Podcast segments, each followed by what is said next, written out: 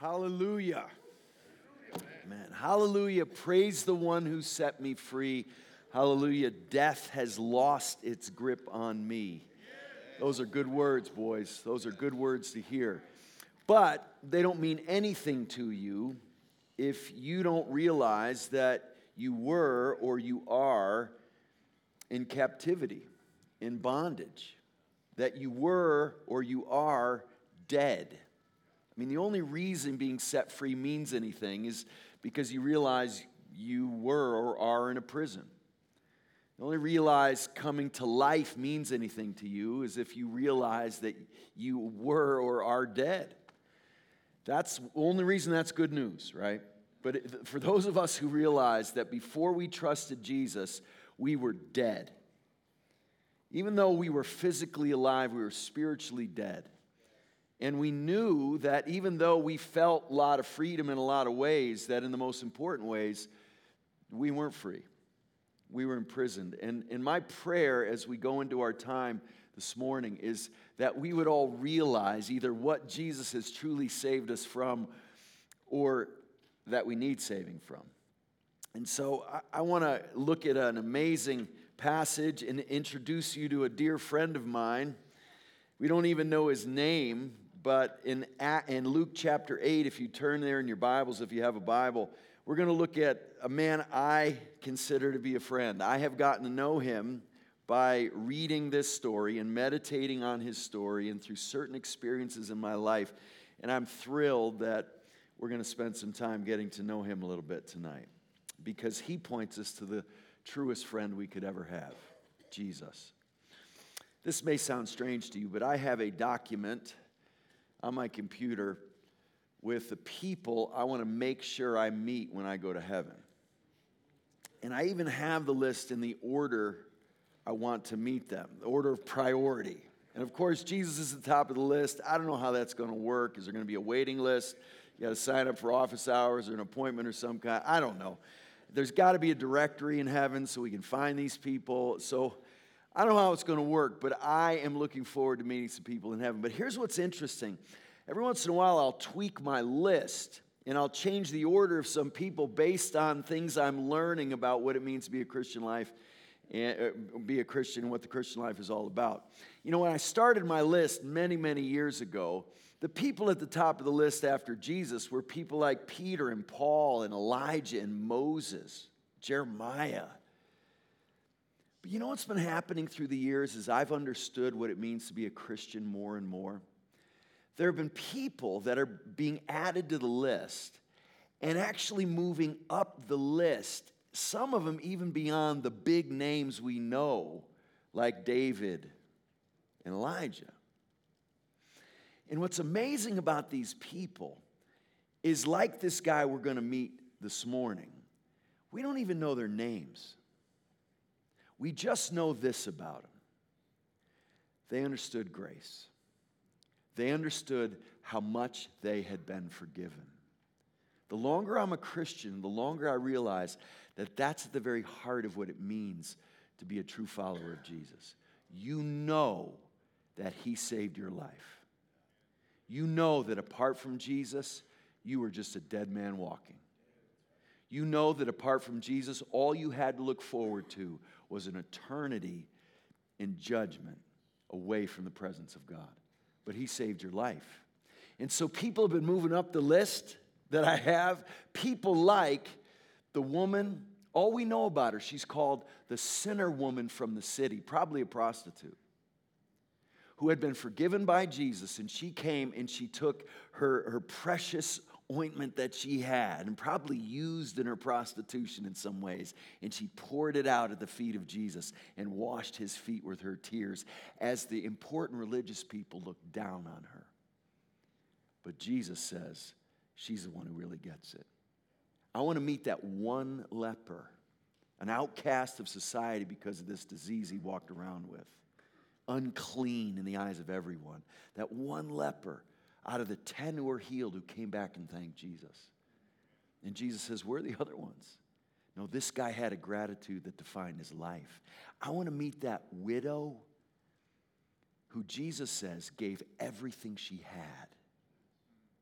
We don't know her name either. You know, we don't even know. I don't even think she knew that Jesus pointed her out to the disciples because they were stymied. They said, What do you mean? She, gave almost nothing. And he said, No, she gave everything she had. And we remember that woman 2,000 years later. I want to meet her. I want to meet these people who really understood that Jesus saved their lives. That he gave, it, they gave everything because they understood who he was.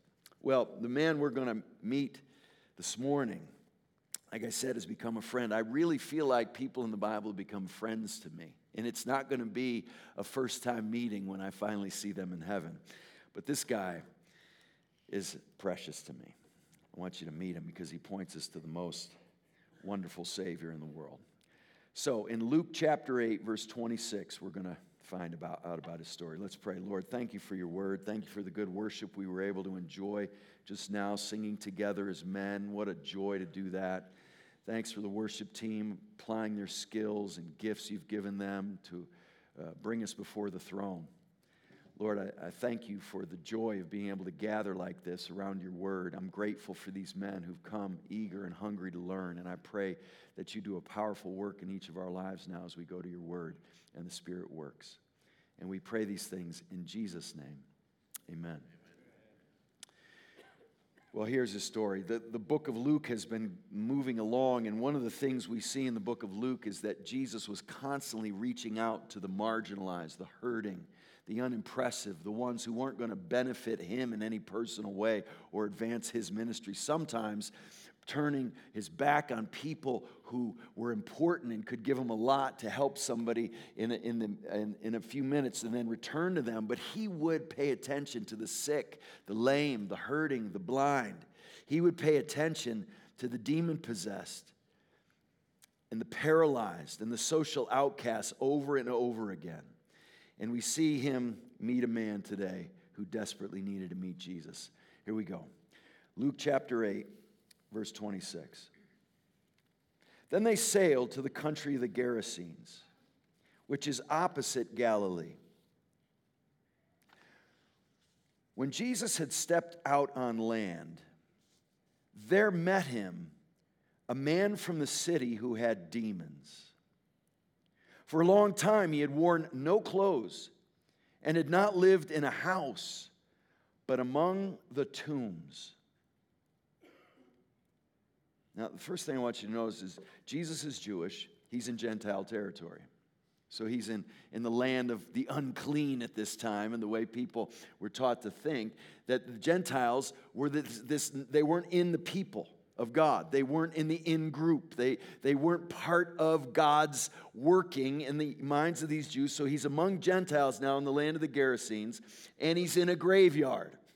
Jesus steps on a land. A graveyard is seen as an unclean place as well.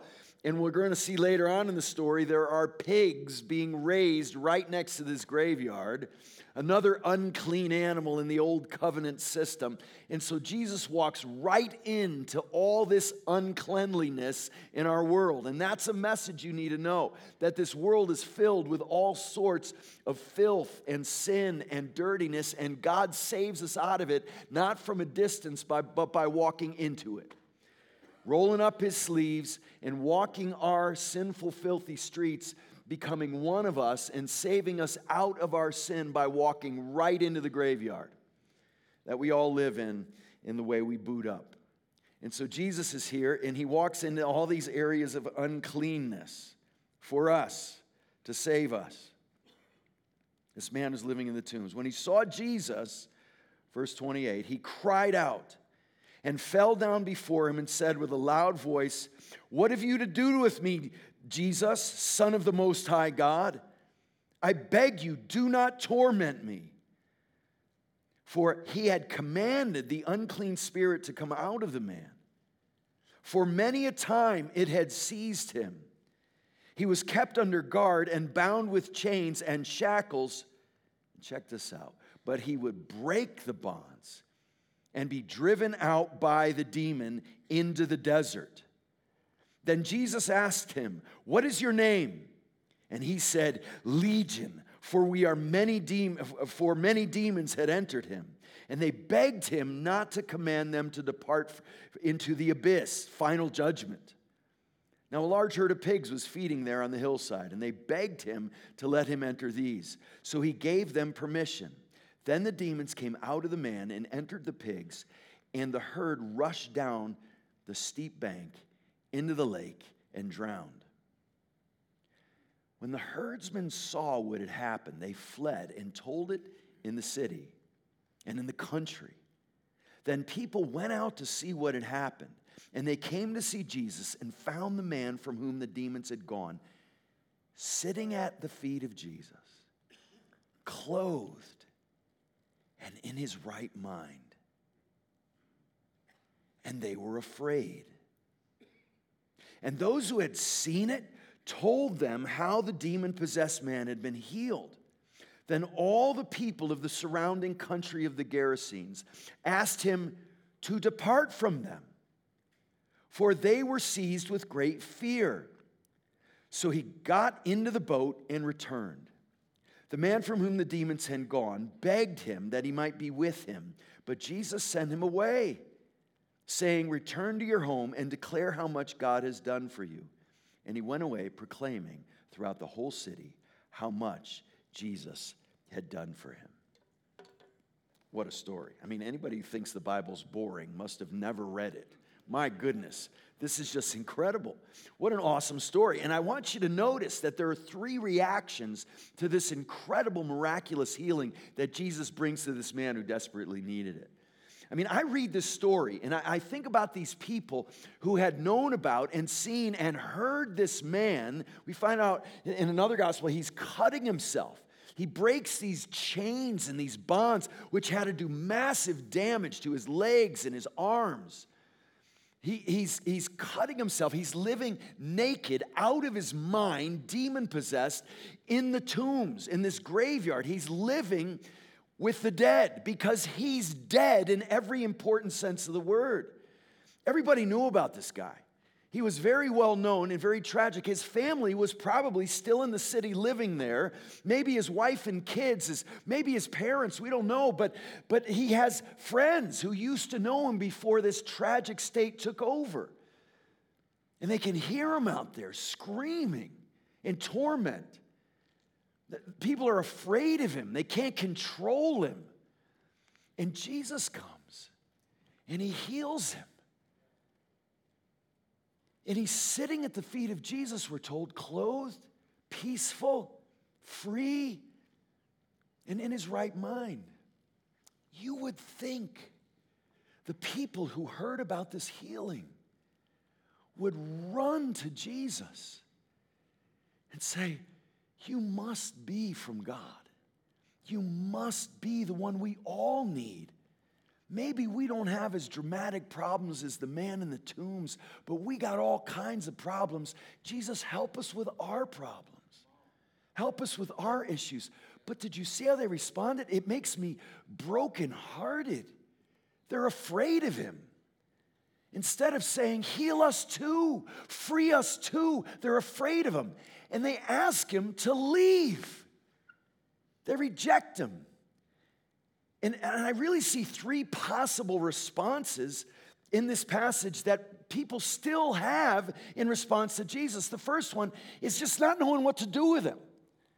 They're not sure. You know, most people, I don't know if I've ever met anybody who says, I hate Jesus. I mean, just don't make people like that. But there are a whole lot of people who don't know quite what to do with him. They like some of his sayings, like consider the lilies and, you know, turn the other cheek, but, but they don't know what to do when he talks about coming again as the judge of all the earth. They don't know what to do when he talks about hell more than anybody else or talks about himself as God in the flesh. And apart from him, you can't know God. And, and, so they don't know what to do with them, and they got to domesticate them and make a user friendly version of Jesus that's a little easier for them to tolerate. They can't take the whole Jesus from the whole Bible. So people are in these weird situations with Jesus. They don't know what to do with him. And they're afraid of him, they're afraid of the real Jesus. And there are a whole lot of people who reject Jesus. Maybe they do it sort of in a passive way or a, um, a, a, moral way, but, but they don't really want the real Jesus. And they ask him to leave. They don't want him part of their life. And I must tell you, I read the story and I can't believe it. I got exclamation points in the margins of my Bible when they say, Leave, get out of here. Why don't they say, We need you desperately? Help us. It's got to be because they're not aware of how much they need Jesus. They've got to be clueless to their condition in this sinful world. If they ask Jesus to leave, the guy who was freed, see, that's the third response. You can fear him, you can reject him, or you can be freed by him. You can find freedom in Jesus. That's, that's the response, the only one we need to have. You can find healing and freedom and forgiveness. And, and that's what Jesus provides. That's what he alone can offer us. And so we've, we've got to go to him. So there are actually seven points I, wanna, I want you to catch. And don't get caught up because sometimes I just decide to skip one. But, but um, you A types are going to have a hard time with me preaching, I think. I missed one. Yeah, it's okay. Uh, here's the first point the spiritual realm is real and powerful. We, we touched on this last night. We live in a world that's all about superficial strategy, fleshly solutions. A brother over here, when we, when we asked, you know, if you don't live for God, how are you going to live? And, and one of the brothers over there said, You're going to live in the flesh. You're going to walk in the flesh. And, and that's what we tend to do. We, we just naturally operate by what we can see and what we can feel and what we can quantify and put down on a list and, and figure out and accomplish. But when we realize that there is a spiritual realm, that underlies everything. And the Bible talks about this as a foundational reality we've got to acknowledge and be aware of. It's been fascinating in my lifetime because when I was a, kid and a young man, I met a lot of people who weren't Christians who didn't believe the spiritual realm existed. They explained everything by what we call naturalism, that everything's just molecules and atoms and stuff, and there's no spiritual realm, and it's a scientific, rationalistic worldview, and that's how they think about things. But throughout my lifetime, people have been more and more open to the spiritual realm. The New Age movement, Eastern religions has influenced Western culture more, and so people are more and more open to it. But again, they want a domesticated version of it. They want their designer version of spirituality that gives them power and a sense of significance in a world that would be very lonely otherwise. But they don't want God telling them what to do. They just want to get in touch with their spirituality. And maybe that's how you tend to think of things too. And I understand that inclination because there is a spiritual realm. We're not just physical beings, we're spiritual beings. And, and, there are angelic beings as well as divine persons in the Father, Son, and Spirit. And there are some angelic beings that have rebelled against God and they live in a world that is as anti God in their way of doing things and anti Jesus as you're going to find. Now, they show up often as really handsome, winsome, cool political leaders or religious leaders representing, I'm not saying the demons do that, but they use people who are very persuasive and influential and sell messages that are mostly true but tragically wrong in some key ways. So we get duped a lot. We get influenced a lot in this world by messages that are anti God that sound really nice on the surface, filled with lots of truth, but tragic lies woven into it. And, and so people have versions of spirituality until that spiritual realm is ruled over by God. And we tend to talk about the spiritual realm as sort of this morally neutral thing, but the Bible's clear. There are good spiritual beings and there are bad ones. There are ones that are there as messengers of God representing Him, and there are ones trying to take everybody out who's living for God at any cost. Now, they're going to lose, and they know it, which is why they're desperate. And if we're on the winning side, we can take stock in that. And we're on the winning side. So, so the challenge is to be soberly aware and conscious of a spiritual realm that's out, uh, out to take you out. That's why we mentioned that last night. We need to acknowledge this. Eh, but we also need to not fear it in an unhealthy way. We need to respect the fact that there's a spiritual and demonic realm that we need to engage with prayer and with the gospel and with the word of God and the power of Christ, but never fear it in an unhealthy way because Jesus has the last word. I played on a high school football team that almost never lost. We've had two losing seasons since 1897. I'm serious. It was in Connecticut, New England. We have the third oldest high school rivalry in the country. Naugatuck, Ansonia, uh, on Thanksgiving morning is the, is the third oldest high school rivalry in the nation in football. And we were just, we were bad, to use a Michael Jackson 80s phrase. We were bad. And, and, and everybody knew it. I mean, if you, if you go to Northeast, people will know about Ansonia football. If we had this tradition, it was incredible to be a part of this. We would walk on the field and we'd watch the other team warming up, and they might have some blue chippers over there who were heading D1 schools, being recruited by everybody. They may have had more talent, but we knew we were going to win. And here's the best part they knew we were going to win. I can't tell you what it was like to be part of a program. Now, I've been on winless teams too, but we didn't lose. Uh, we never lost when I was in high school. Not, that's not hyperbole. We didn't lose. And, and, and we were just a juggernaut. And it was so amazing to be part of this thing that had momentum for over a century. And that is just a little fraction, a little, little glimpse of what it's like to be on the winning team with Jesus. Because he's going to win. Jesus is going to win. But here's the thing the battle still rages. We're on the winning side, but it's like World War II.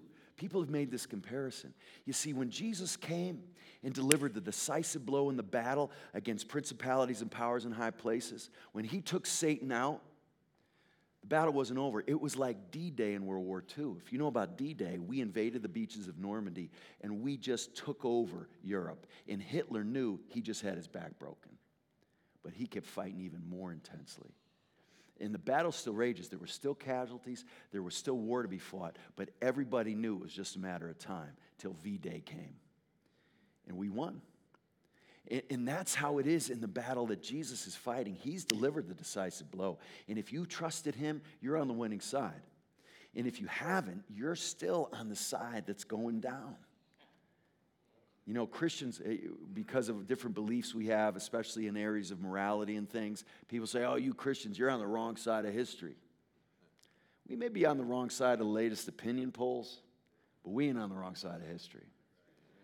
We're heading to the right place, and it's with Jesus forever as the King of Kings and Lord of Lords. And that's the side you get to be on when you just trust Him. And so the spiritual realm is real and it's powerful, and we can't minimize it, but we can't be afraid of it either. Jesus is in the process of taking back his world. Be amazed by the miracles, but don't fixate on them because they're just signs that Jesus is taking back his world. He's the king, and it's, his world's been under the domain of Satan, and he's taken it back. And, and we get to be part of that battle. And so when you become a Christian, you become a child of God, but you also become a soldier in his army. And that's what we get to be a part of. Listen to what Jesus says in Luke 4 at the beginning of his public ministry The Spirit of the Lord is upon me because he's anointed me to proclaim good news to the poor. He has sent me to proclaim liberty to the captives and recovering of sight to the blind, to set at liberty those who are oppressed, to proclaim the year of the Lord's favor. And the primary battlefield that Jesus has us fighting in has always been the spiritual realm. I have a friend who's from Indonesia. It's so important to have people who come from very different kinds of places that you've come from primarily to give you insights. And we have this amazing event at our church. A lot of churches call it um, uh, VBS, Vacation Bible School. We call it Adventure Week. In our church, we go, we go after it. And we people from all over the community come. It's a way to bless our community. They bring their kids. We feed them dinner. We have incredible skits and music and Bible lessons, and kids come to Christ. It's just amazing. And the opening time we have the first evening in the summer is just a blast. Our church turns out for this, the community turns out for it, and there are skits and people dressed up like Vikings and all this great stuff. And I'm standing there watching it, delighting in it. My friend Leo from Indonesia is standing next to me. And I, I look over at him, assuming this guy from Indonesia is going to be really impressed with, with all this stuff going on. And I look over, and he was impressed but tears are streaming down his face. And I said, Leo, isn't this great? And I look at him and I see tears coming on his face. I said, and he goes, Yeah, Eric, It's great. But we need to pray because Satan hates this. He hates what's going on right near. We need to get on our knees. It was so good. I'll never forget that moment. I said, Here's my man from Indonesia. And see, in Indonesia, nobody doubts the spiritual realm. So that's where Satan engages it. And it, it made me think, you know, we're here at this men's retreat, having fun, shooting guns, eating meat, having a blast together. Satan hates this. He hates what's going on. He hates that guys are moving toward freedom here. He hates that shackles are being taken off. He hates that relationships are going deeper. And so we need to be aware that we're in a war. And so we need to be prayerful about this whole thing. And so our main weapons of warfare need to be the righteousness that God gives us, the gospel that frees us, our faith in Jesus, prayer, the word of God. All these things need to be part of how we fight this battle every day of our lives. And so we recognize that our primary battle is in the spiritual realm. It's real, it's powerful, and we need to engage that. And there's spiritual victory. Here's what I want you to realize though this miracle is amazing that this guy's freed from demon possession, but the greatest miracle you'll ever see is a man moving from darkness to light, and death to life, and bondage to freedom. I've never seen a blind man suddenly healed and able to see. But I was blind and now I see in the most important ways. And so, so we, we've got to realize that we're in captivity otherwise. A man moving from a sinful condition to a freed condition in Christ, becoming a new creature in Christ, that's the greatest miracle you ever see. That's, the Red Sea parting is nothing compared to a man coming to Jesus. And so that kind of miracle is the greatest miracle. And the freedom this man experiences is just a glimpse of that. And a lot of people want the power in the spiritual realm, but not the person of Jesus. And you can't have one without the other. Jesus is the one who gives us that power. And the name of Jesus has the power we all need. And the person of Christ is the one we need. There's a scene in Luke 10, just a couple chapters later. Jesus sends the disciples out, the 72, and they're ministering in his name. And listen to what he says. It says in Luke 10, 17, the 72 return with joy, saying, Lord, even the demons are subject to our name. So now they're doing miracles like Jesus does in this guy's life. And he said to them, I saw Satan fall like lightning from heaven. Behold, I have given you authority to tread on serpents and scorpions and over all the power of the enemy, and nothing shall hurt you. Nevertheless, listen to this don't rejoice in this, that the spirits are subject to you, but rejoice that your names are written in heaven. Saying it's great to have power in the spiritual realm, but the greatest thing is to know that you're saved and forgiven, and your name is written in heaven, and Jesus is preparing a place for you. That's point one. Point two sin is always destructive. This guy is a radical display of the destructiveness of sin. He's physically ravaged from this. He's mentally tormented. He's emotionally ravaged from this. He's a social outcast. All his relationships have been messed up. And that's what sin does it breaks our relationship with us and God, it breaks our relationship with us and other people, it breaks our relationship even in the creation. Where we're at war with the animal kingdom and cancer cells, and, and all these wars are raging at every level, including in the Middle East. That's just a display of the fallen condition of this world.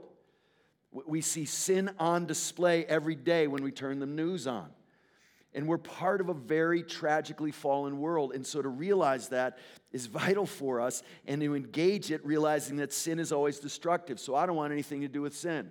There's no such thing as a private sin. There's no such thing as a sin that doesn't hurt me and other people. There's no such thing as a sin that isn't destructive. And this idea that there's some sins that I can get away with because it's just me or it's just private or it's just personal, that's just not true. Sin is always destructive. Listen to what the apostle Peter says in 1 Peter 2:11. Beloved, I urge you as sojourners and exiles to abstain from the passions of the flesh which wage war against your soul. Looking at porn is waging war against your soul and it's making you off duty in your ability to love other people, to respect women, to love your wife the way that we're, we're called to. Whatever the sin is lying, pride, arrogance, materialism uh, chasing after worldly things, whatever the sin is, envy, comparison, somebody mentioned last night. All these things that we engage in, they destroy us. Sexual sin is highlighted all the time in the Bible in this way. Proverbs says, The lips of an adulterous woman drip honey, but in the end, her ways lead to death. What I love about that, it says, yeah, there's, a, there's a honey dripping attractiveness and, and pleasure in sexual sin for a season. And then it leads you to death. You know, substance abuse feels good for a while, and then it leads to death. Giving yourself to anything is, is what controls your life will lead you to death unless it's God, the author of life. And He alone gives the life we all, we all desperately need.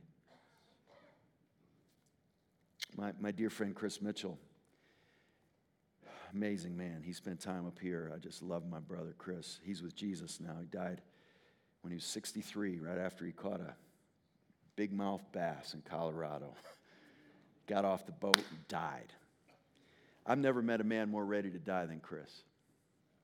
He talked about heaven all the time. He was aware Jesus loved him and saved his life, and he couldn't wait to get to heaven. He, he had a friend who was dying one time, Steve, and he goes to Steve, and Steve, you know, he's in the last weeks of his life. He said, Steve, I, I hope you don't find this insulting or awkward or anything, but you're going to be in heaven soon. And there are people I really love in heaven. And so I've made a list of them. And I've included photographs. I don't know how it's going to work, he said. And, I, and I, I, have messages here that I want you to communicate to my, my loved ones in heaven. Is that all right, Steve? And Steve, Steve was an amazing man, too. He said, Yeah, that sounds good to me, Chris. So he's trying to get it all in his head before he goes to heaven. That's what Chris is like. The last sermon Chris preached at our, our church before he died was on heaven. And I'll never forget what he said. He said, I can't wait to get to heaven because I'm going to see Jesus. I'm going to see all these people I love. But he said, Do you know what I'm starting to long for so much that I never used to even think about? He said, When I'm in heaven, no one will ever be hurt by me again. Never even thought of that. Is that amazing? I will never hurt my wife again with my words. I'll never hurt anybody again with my impatience or my anger. I'll never, never do anything that's going to be destructive to anyone again. That's beautiful freedom. Sin is always destructive. Let's not minimize it or trivialize it. Three, knowing the truth isn't enough. I got to tell you, one of the most stunning things to me in the Bible is how much accurate knowledge demons have. I tell my students at Biola, where I teach theology, I say, I think demons could ace every one of my theology exams in this class. I think they could all get A's on my theology exams. The problems with demons is not that they don't know who God is, it's that they don't respect who God is. They don't fear God in a healthy way. They don't worship Him. Knowing Him isn't transformative of them. I mean, in this scene, I could just see the disciples. The demon says, What have you to do with us, Jesus, Son of the Most High God? And the disciples are, What did he say? What did that demon just say about Jesus? Is that who he is? Whoa! The demons, I think, are informing the disciples a lot in the Gospels, helping them understand who Jesus really is. The Bible says the demons believe there's just one God and shudder. Demons are good monotheists, they believe there's only one God. They just don't love him. They just don't serve him. They just don't worship him. They, don't, they just don't find themselves devoted to him. They, they reject him and rebel against him. So just knowledge isn't enough. We need to have faith and trust and love for God and trust Him in that way. So we have to depend on Him. He says, What have you to do with us, Son of the Most High? So knowledge isn't enough. We need knowledge that's saving knowledge, that's transforming knowledge, that leads to worship and devotion and healthy, holy fear of God. Number four, and this is maybe the hardest thing for us to realize this morning we are all like the man of the tombs. It's easy to look at his dramatic, drastic circumstances and put him in another category than the rest of us. He really needs Jesus. I just kind of need Jesus. I just sort of need Jesus. And that is such a wrong way to think about our sinful condition. We're all part of the uncleanliness of this scene. Listen to Ephesians 2. You, speaking to Christians before they were Christians, you were dead. Dead in the trans- trespasses and sins in which you once walked, following the course of this world, following the prince of the power of the air, the spirit that's now at work in the sons of disobedience, among whom we all once lived in the passions of our flesh. All of us carrying out the desires of the body and the mind, were by nature children of wrath, like the rest of mankind. That's where we're all in this together. We're, we're all desperately wicked, the Bible says. Now, you may be blessed with an environment and with blessings that are ultimately from God that have preserved you from going the way your sinful heart otherwise would have taken you. But please realize that's not because you aren't desperately sinful in the way you start as a human being. We're all in this together. We all, like sheep, have gone astray. Every one of us has gone our own way. We all need Jesus equally. You know, I stopped using the phrase, man, he was radically converted, or man, he Jesus really saved that guy. That kind of thinking is just now, now I get what we're saying. I mean, this guy is so obviously desperately needy, but we all are. And I got to tell you, I have worked doing ministry in, in maximum security prisons. I've worked doing ministry with guys on death row. And I have worked with billionaires in corporate executive offices. And I must tell you, I'm far more hopeful typically when I walk into a prison than I walk into a corporate headquarters. I am. I mean, everybody's, oh, afraid. No, those guys know their need. In that prison, they're, they're not acting like they got it all figured out. They say stuff like, you know what? My best thinking got me in here. I stopped listening to my best thinking. I need God. I'm telling you, it's amazing how, how troubling it can be when we think we got life figured out and we're not desperately needy. We're all in this together. And see, this is what kills any pride in the Christian life. This is what kills comparison. You know, it's not like, well, I've sinned, but I've never done that. Not that bad. Now, that guy's really bad. He really. No, no, no. See, it, we're all in this together. That's where we all start off. That's why elitism or arrogance or looking down on anybody, you have no place, none of us has any place to look down on anybody else. We're all in this together. And guys, you realize how freeing that is? The competition that most men get consumed by is out the window. It's gone. We're not comparing ourselves. We're not sizing guys up when we walk in the room, thinking I could take him, I could take him, like I, am so ingrained to do. We're not comparing ourselves. You know, I, I heard a guy say that, that little boys are taught to define themselves first by the ball field, then by the bedroom, and then by the boardroom. And we find all our significance from all those things, thinking that we're actually all that because we've attained some accomplishments in some of those areas. And, so we've got to realize that we all are in the same place. This guy has some dramatic displays of his neediness, but we're all equally needy before God. You know, the first time I really got introduced to this guy, it was a friend of mine. And, and he and his wife have a, have a son who, he's a nightmare, man. He's, he's, he's got being cruel down to a science. He set their house on fire when he was a teenager. He wouldn't speak to his father for years directly. He'd talk about him. And he would never use his name. He'd never say dad. He'd never use his name. He called him it. It's home. I mean, he ripped their hearts out every day. And in the midst of an especially brutal time, my friend came to me and he said, Eric, have you heard of the Gerasene demoniac? I said, Remind me, brother. And he opened up his Bible to this passage. He said, Listen, Eric. And he read the story to me. And he said, That man, that man of the tombs, that's my boy. He said, That's my boy. There's hope for him. He said, Eric, I was losing hope, but there's hope for my boy. And he said, And here's what I realized there's hope for me too. Because I was dead too. I was living among the dead too. And Jesus saved me in Him bringing me to life. Relatively speaking, is not, not any more dramatic than what He needs to do in my boy's life. We're all in the same boat, and Jesus is the one we all need. We're all like this man. We need Him.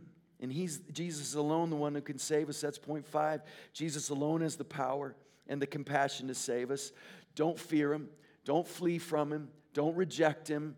Find him and find freedom in him. You know, that passage I read from Ephesians says we're all dead in our transgressions and sins. Listen to what it goes on to say. But God. But God. I have a friend, he has a t shirt he gave me and sweatshirts, and it just says, But God. And I walk around Costco and people say, Amen. Point at that sweatshirt. They know what I'm talking about. I do. It's amazing. Christians who get it, you know, those people who know how much they've been forgiven, they see but God and they say, That's right. I'd be dead if it weren't for but God, right? And here it is. But God, being rich in mercy because of the great love with which He loved us, even when we were dead in our trespasses, made us alive together with Christ. By grace you've been saved and raised us up with him and seated us with him in the heavenly places in Christ Jesus, so that in the coming ages he might show the immeasurable riches of his grace and kindness toward us in Christ Jesus. The wages of sin is death, but the gift of God is eternal life in Christ Jesus our Lord. That's what he gives us. That's what we have in him, and that's what we all desperately need. Amen. Amen. Jesus is coming back, and one day he will finally conquer all the powers of darkness once and for all. And he's already done that in the lives of those of us who've repented and believed in him. And you know how he does it? It's the most astounding thing you'll ever think about. You know how Jesus saves us out of the graveyard? He goes into the graveyard himself. He doesn't just save this man from his graveyard. You know how he does it? Ultimately, Jesus has his own grave. He dies in our place. He experiences the judgment of God in our place. Spiritually, he goes to hell for us. He hears a forsaking word from the Father and experiences the separation and the, and, the, and the judgment we should have experienced. Jesus became the man of the tombs. He was punished in our place. He's beaten. He looked worse than this guy physically after his night of beatings by the Roman soldiers. He was unrecognizable. I think that's why Pilate had to say, Behold the man you're talking, this is him. You can't recognize him because he's been beaten all night, I know. He looked worse than this guy. And he had a tomb of his own. And he walked out of that tomb. He was freed. And that's why he can free this man and can free us. Because he took our place in his life, his death, and his resurrection. And Jesus became the man of the tombs. And he's the one we desperately need. Jesus saves us forever. Now, I don't know where you guys are. Every time I preach, I know there are probably four kinds of guys sitting out there. One, guys who come here and they're not Christians, they've never trusted Jesus and they know it. And I'm glad you guys are here. I'm pumped you're here, maybe more than anybody else. I'm glad you were willing to come with a friend, even though you knew you had to hear some religious stuff. Singing's weird to you, whatever. But I'm glad you're here. I'm thankful the Spirit of God was working your life enough to get you here. There are other guys who think they're Christians and they're not. They just know religious answers. They've done a few religious things, and so they think they're okay. And they're like the Pharisees in the Bible. They just have external religiosity, but not a real relationship with God where they got to the end of themselves and at the feet of Jesus. And then there are struggling Christians who are battling sin and about to be taken out. They're giving themselves over to spiritual darkness. There are struggling Christians who are doubting and fighting, but struggling deeply. And then there are strong Christians who are thriving and getting after it. And I love all four of you, and I'm glad all four of you are here. But, but I want to give an opportunity to those first three right now. The first three who are saying, Yeah, I'm not a Christian and I know it, but I want to be one. I want to trust Jesus. I don't want to fear him. I don't want to reject him. I want to find freedom in him. Or if you're really battling it right now, if you are battling spiritual powers of darkness, if sin has taken over in your life, if you're feeling the shackles getting all wrapped around you again, I want this morning to, for you to find freedom. And, and if you're realizing, you know what, I thought I was a Christian, but I actually don't think I am. This stuff this guy's saying, this is not how I've thought about this. I'm, I'm just a religious dude, that's all I am who's done some good things. So, for the first three, if you come to realize you're not a Christian, if you came here knowing you weren't, but you want to be one, you want to be a follower of Jesus, and if you're in it, fighting battles that you need help with. Would you just stand up so I can pray for you? No drama, no manipulation. Would you stand up so I can pray for you guys?